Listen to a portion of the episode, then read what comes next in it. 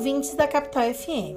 Na coluna desta terça-feira, falaremos sobre o tempo à disposição do empregador.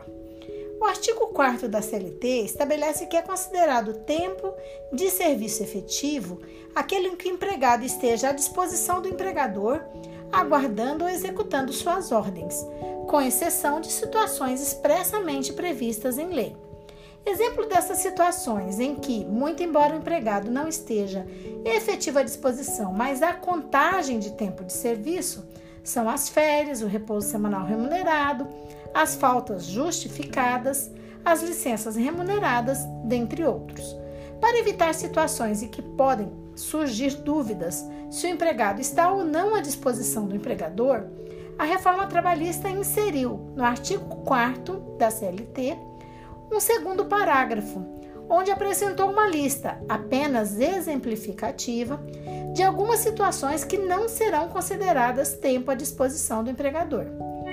O parágrafo que foi acrescido refere-se a situações em que o empregado, por escolha própria, importante frisar, por escolha própria, permanece ou adentra ao estabelecimento da empresa buscando proteção pessoal em casos, por exemplo, de insegurança nas vias públicas, como os, nos tiroteios que ocorrem em algumas cidades brasileiras, ou nas hipóteses de más condições climáticas, como em casos de tempestades e alagamentos.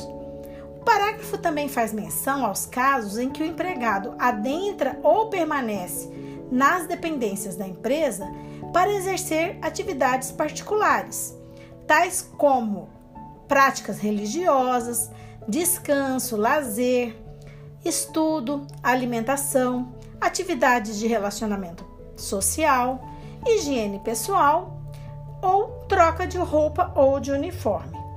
Entretanto, recomenda-se cautela no que diz respeito ao inciso que trata da troca de uniformes, pois apenas naqueles casos em que não há obrigação dessa troca ser feita na empresa é que não será considerado tempo à disposição. Nos demais casos, o tempo gasto deverá ser computado na jornada de trabalho. Esse dispositivo inserido pela reforma trabalhista parece ter a intenção de clarear o conceito de tempo à disposição do empregador, evitando a presunção, pelo fato do empregado estar dentro da empresa, de que esteja aguardando ou executando ordens, o que poderia gerar reconhecimento de horas extras é, indevidamente. Por fim, acrescentamos que a caracterização do tempo à disposição do empregador, em caso de dúvida, deve ser analisada pelo juiz sob a ótica do princípio da primazia da realidade, ou seja, deve ser identificado em cada situação se o serviço foi efetivamente prestado ou se ele estava realmente à disposição do empregador e deve, portanto, ser remunerado por isso. Por hoje é só, nos despedimos agradecendo pela atenção.